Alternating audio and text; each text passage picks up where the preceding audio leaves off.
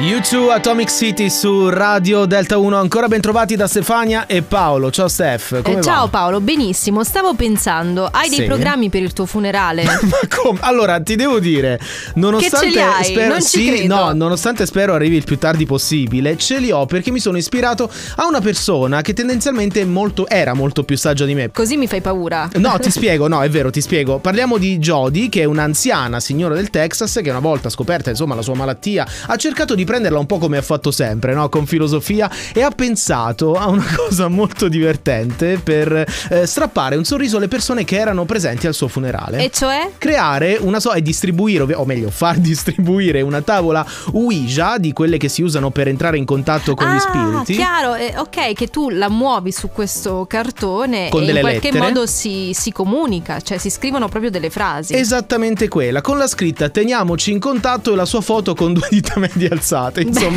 geniale. È stata una cosa che mi ha ispirato. Vo- Vorrei venisse fatta anche per che me. non si dica che lei non abbia lasciato un bel ricordo alle persone che erano invitate a questa, chiamiamola festa. Una festa, una festa molto particolare. Ancora bentrovati su Radio Delta 1, Giovanotti, tutto l'amore che ho. Le meraviglie in questa parte di universo